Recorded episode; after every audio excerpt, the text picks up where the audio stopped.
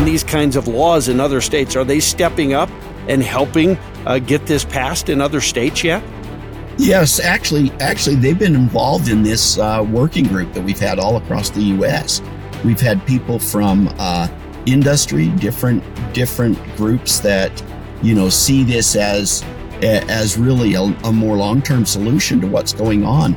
You know, health benefits especially. It's nice to be able to have a health benefit system that flows with the individual across multiple jobs. We're in the economy now where you may not be doing just a single job, right? You may be, you know, driving for different uh, delivery services. You may be doing uh, reservations. You may do those things at the same time. It'd be really nice if their benefits really flowed with them so that they weren't concerned about a, an employer that was paying for that. Americans are capable of achieving extraordinary things when they have the freedom and opportunity to do so. This is American Potential. And here's your host, Jeff Crank. Well, thanks for joining us for another episode of American Potential. You know, the world is changing, and one in 10 Americans use independent or gig work as their primary source of income. Uh, there's something that they lack compared to regular employees, though, and that is traditional benefits. Now, gig jobs like food delivery, package delivery, transportation drivers, they all fall under laws that were written a hundred years ago and prevent employers from being able to offer their contract workers benefits. Some have tried to take on this issue by narrowing the definition of a contract worker. But the problem is that it takes away the flexibility of other aspects that contract workers enjoy, like flexibility. Now, the other option is to make benefits portable for contract workers, and one state has taken this on. Utah decided to offer portable benefits to its independent contractors, which is the first state in the nation to do this. Now, today's guest is the chief sponsor of the legislation, Utah State Senator John Johnson. And also joining us is Americans for Prosperity Regional State Director, Heather Andrews. And they're here to talk about how this will benefit the more than 80,000 contract workers in Utah. Senator, thank you for being with us. Thank you. It's really nice to be with you. Heather, thanks for joining us as well. No problem. Glad to be here.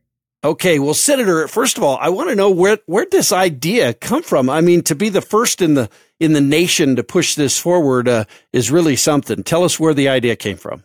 Well, well, actually, I've I've worked a lot with a uh, a local group called Libertas, and and one of their people, Caden Rosenblatt, I actually had had this original idea, and we talked about it quite a bit, and then they helped develop uh, the legislation.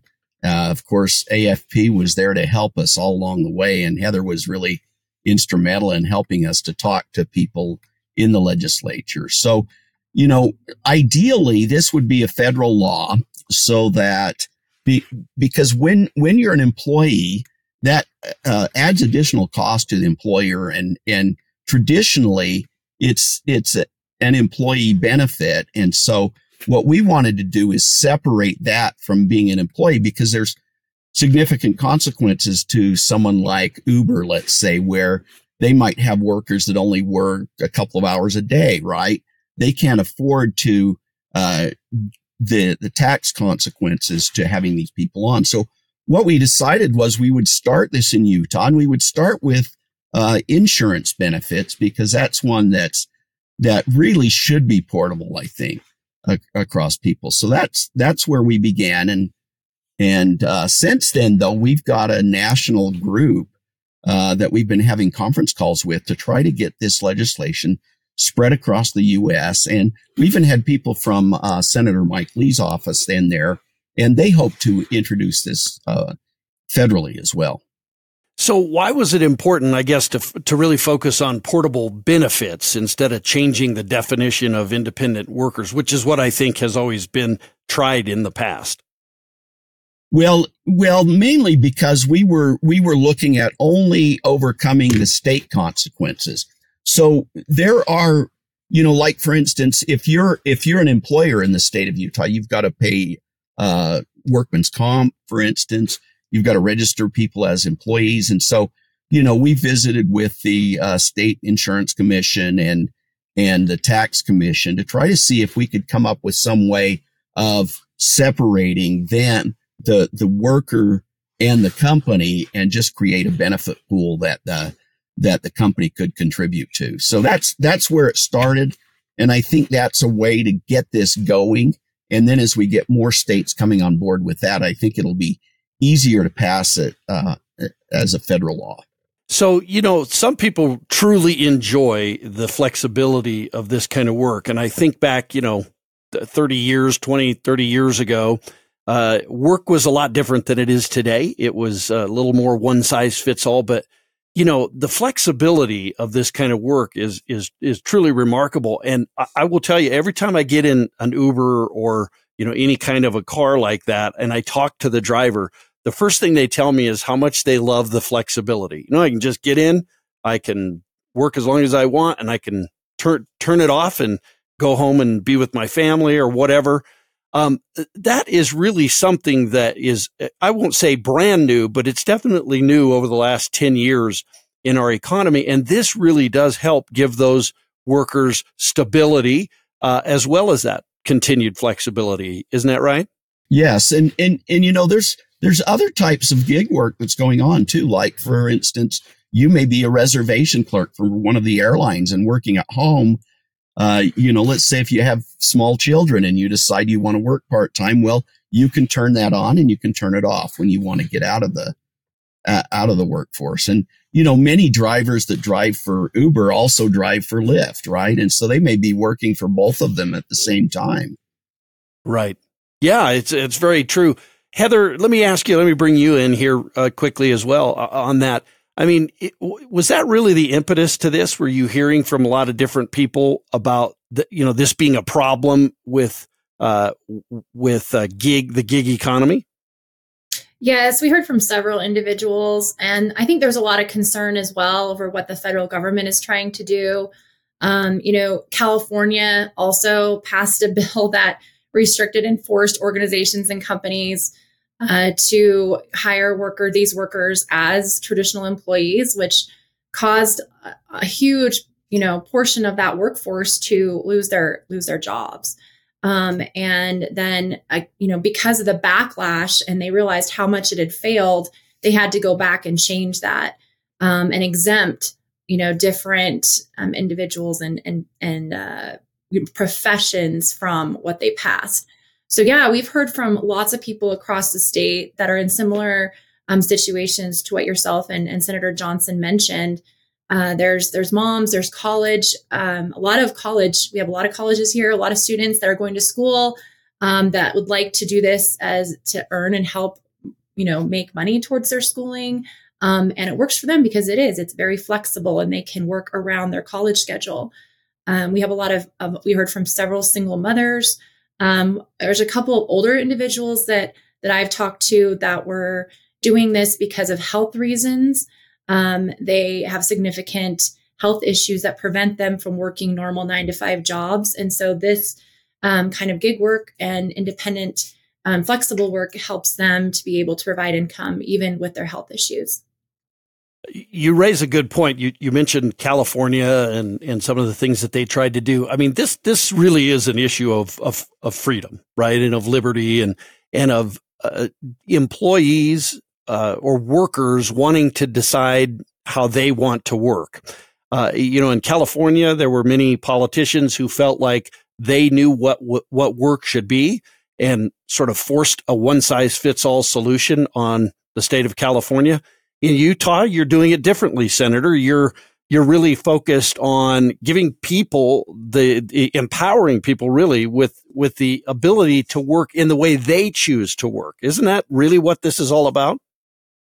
Yeah, you know, I I have a guy in my neighborhood that uh, retired from his job when he got sick. He had cancer. He beat it, and then you know he's sitting around and thinking, "I want to go back to work." So he he actually picks up uh, Uber on the on the weekends and and drives and gets extra money. And I, I think there's a lot more people that kind of like that idea of maybe going into the workforce and then coming out of the workforce. Uh, I was surprised. Uh, we we really got a lot of support for this bill in Utah.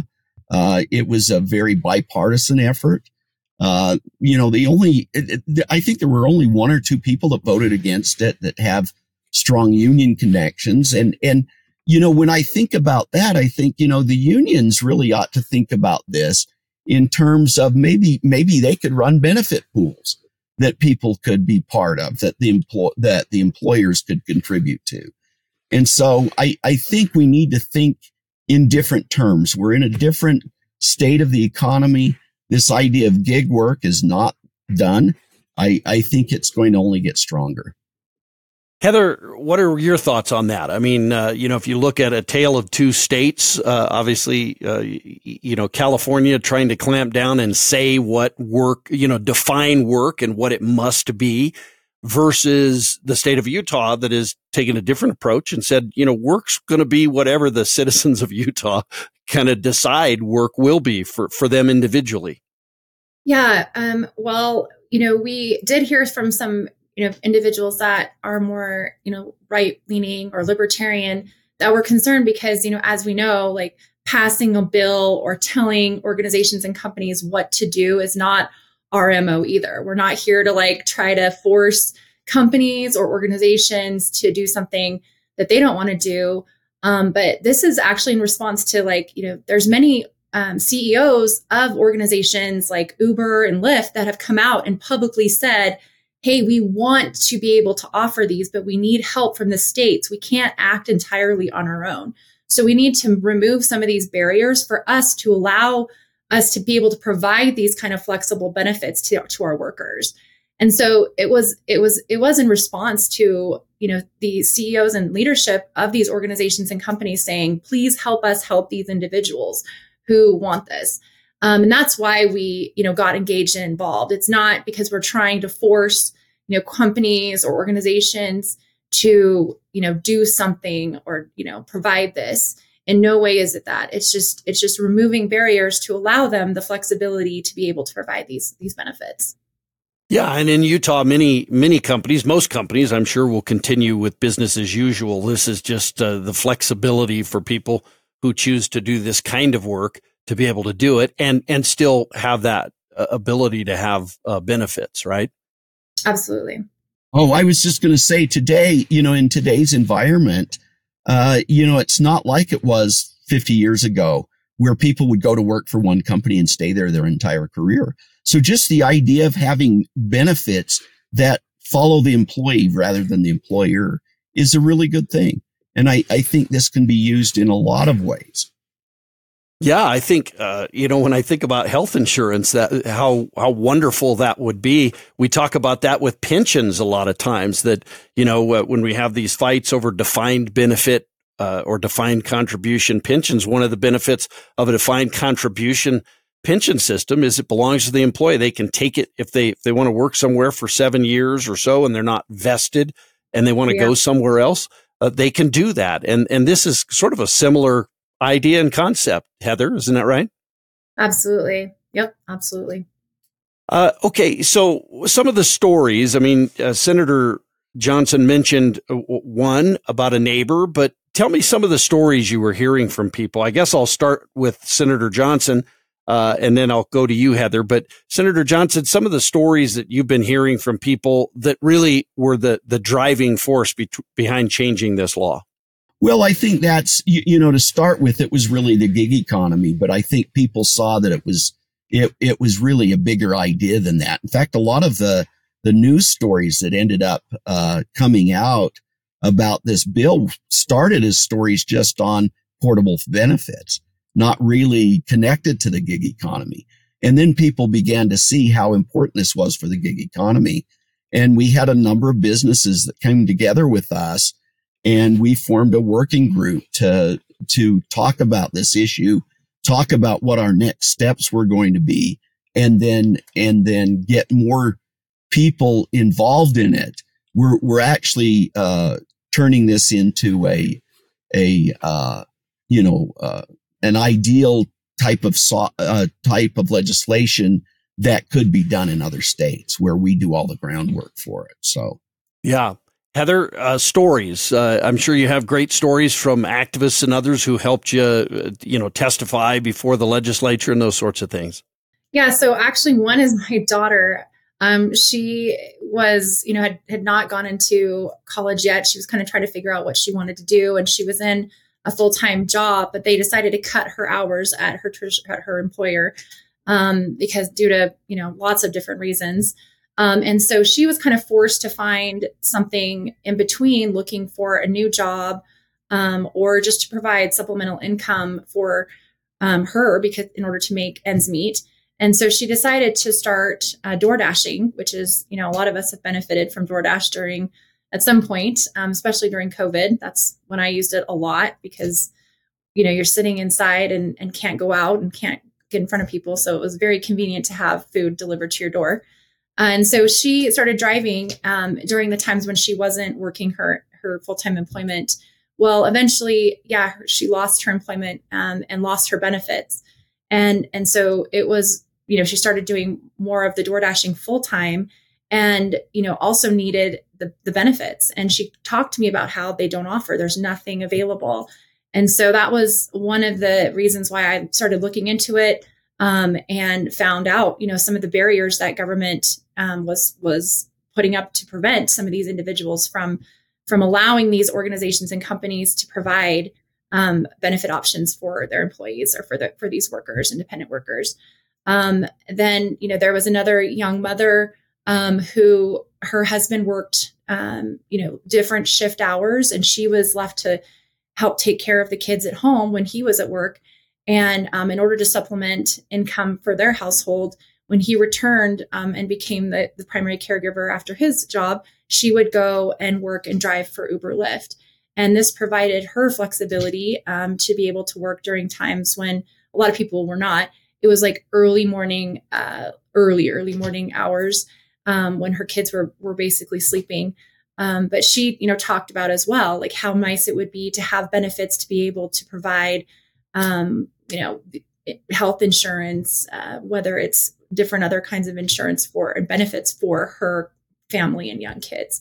And so that was another individual that we talked to that um, was, you know, in, in wanting wanting more options there. Well, and we talk a lot about government imposed barriers, and and again, uh, the reason that in many states these these uh, folks can't do do that, they can't work at the job that they want, is because government has a law that prevents them from doing it. We talked about California wanting to restrict that even more. Uh, and so, you know, this is people want to live, I think, in, in states that are freer, that give them more opportunity. And this is certainly, certainly one of those. Um, uh, Senator, let me ask you, you mentioned that this is kind of could be model legislation. Are you finding uh, certainly other states that want to do this? But also, I would imagine you have a lot of businesses. Uh, I would say some of these you talked about airline, you know, worker who uh, is maybe on a customer service line, or you know, are there airlines and and and Uber and uh, you know some of the some of the companies that would Im, Im, enjoy having these kind of workers and these kinds of laws in other states? Are they stepping up and helping uh, get this passed in other states yet? Yes, actually, actually, they've been involved in this uh, working group that we've had all across the U.S. We've had people from uh, industry, different different groups that you know see this as as really a, a more long term solution to what's going on. You know, health benefits especially it's nice to be able to have a health benefit system that flows with the individual across multiple jobs, you know, and, you know, we're, we're in the economy now where you may not be doing just a single job, right? You may be, you know, driving for different, uh, delivery services. You may be, you may be doing, uh, reservations. You may do those things at the same time. Uh, you know, maybe, maybe during the day, it might be more convenient to be on a reservation line. At night, it may be more convenient to, you know, drive to another city and then drive Uber, uh, for a while.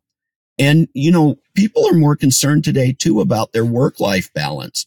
And so we, we may have situations where people go into the economy, get a job.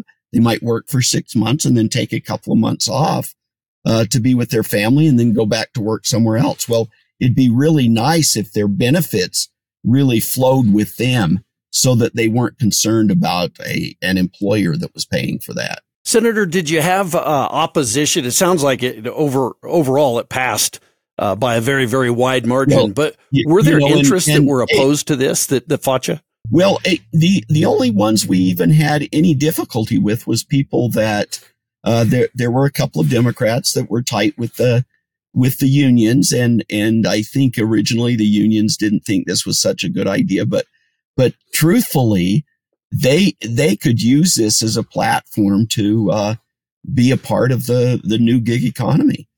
You know, I could see them yeah. really hosting these benefits and offering those to individuals in the gig economy. Well, I think unions that would be in favor of workers, yes. Uh, unions, and sometimes, you know, if, if, they're in favor of union bosses and consolidating power, I would say no. But but certainly there are unions out there that that that do care about workers and should care. They certainly should care about workers. But yeah, exactly right. You know, chambers of commerce, for instance, had uh, things called affinity programs where they could pool, uh, you know, pool, um, you know, health benefits and things like that for a long period of time, this would be a similar thing that unions could embrace and, and get behind, I would think. Absolutely. Uh, you know, the economy's changed. Yeah. People, uh, you, you know, the ability to do this it has changed, right? I mean, it hasn't been that long right. where we've actually had the ability for people to work from home and, and, uh, you, you know, be able to work for multiple different people.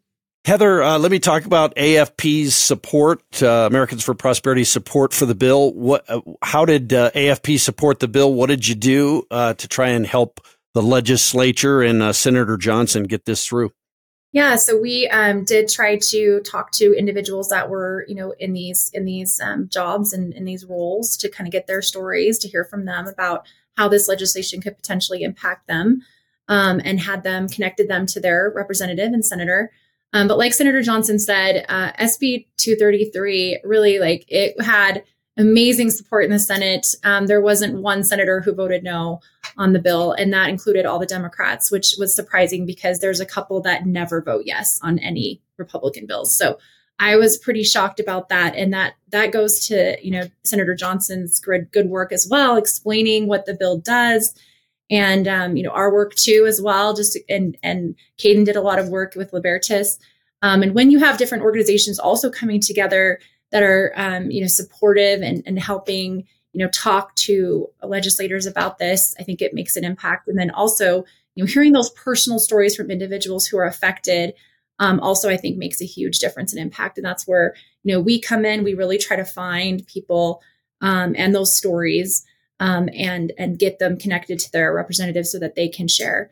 Um, in the House, yeah, it had another huge bipartisan support in the, in the House, um, and that's also kind of unheard of in a way. We only had we had two, uh, like Senator Johnson said, Democrats who, yes, were more union um, oriented, who voted no on the bill, but for the most part. The rest of the Democrats joined Republicans to to pass and support the bill, and then of course the governor was eager and excited to be able to sign.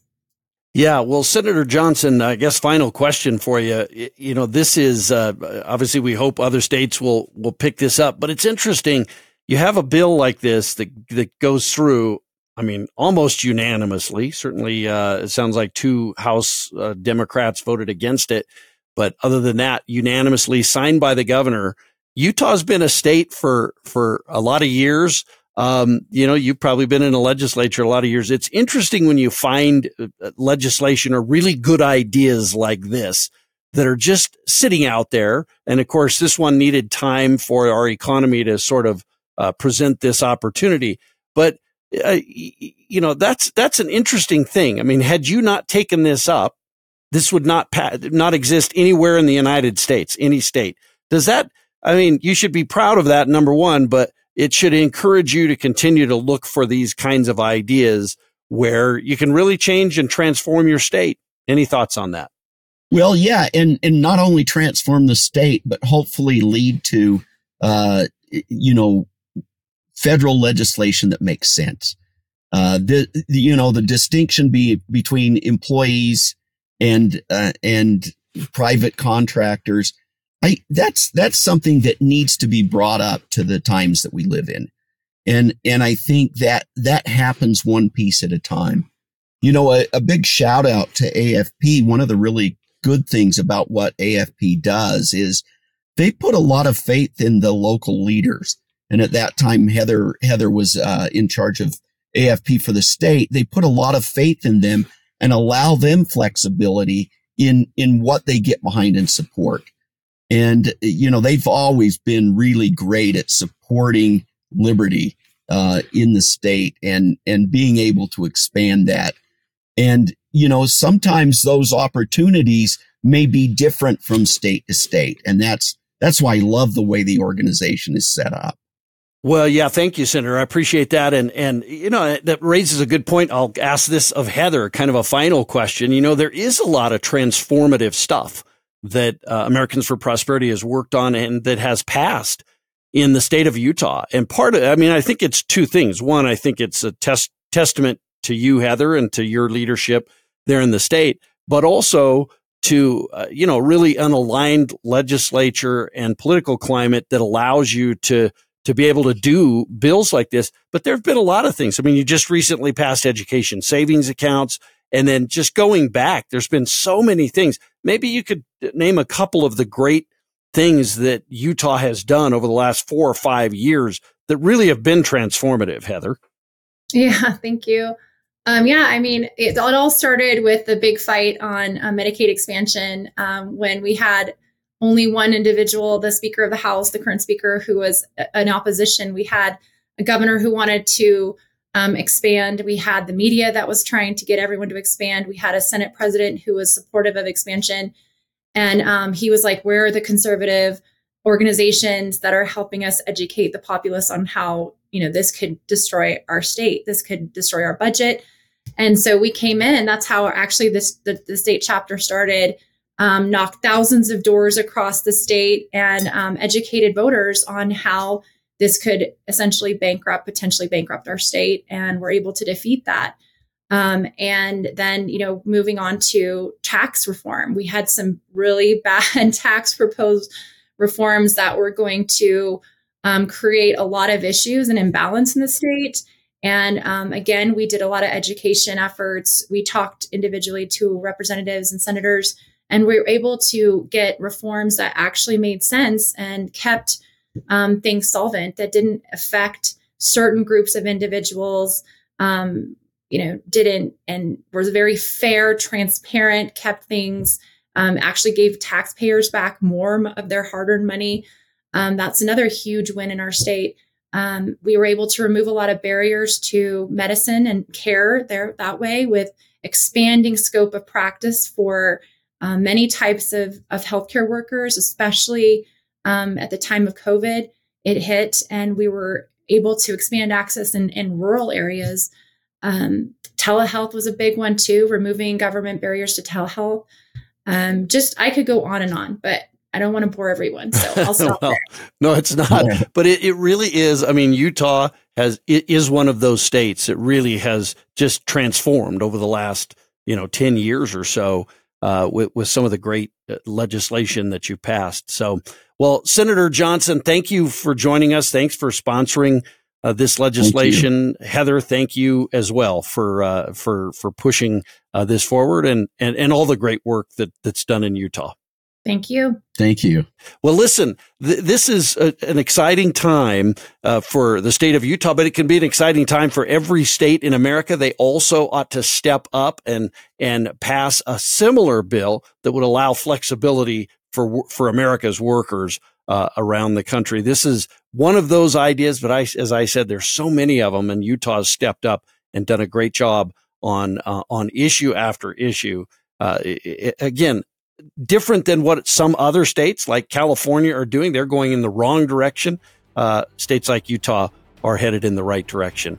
Listen, liberty and freedom are precious. Stand up and defend liberty and freedom. Thanks for joining us for another episode of American Potential. Thank you for listening to American Potential. You may listen to more stories from Americans working every day to expand freedom and opportunity in their communities by visiting AmericanPotential.com.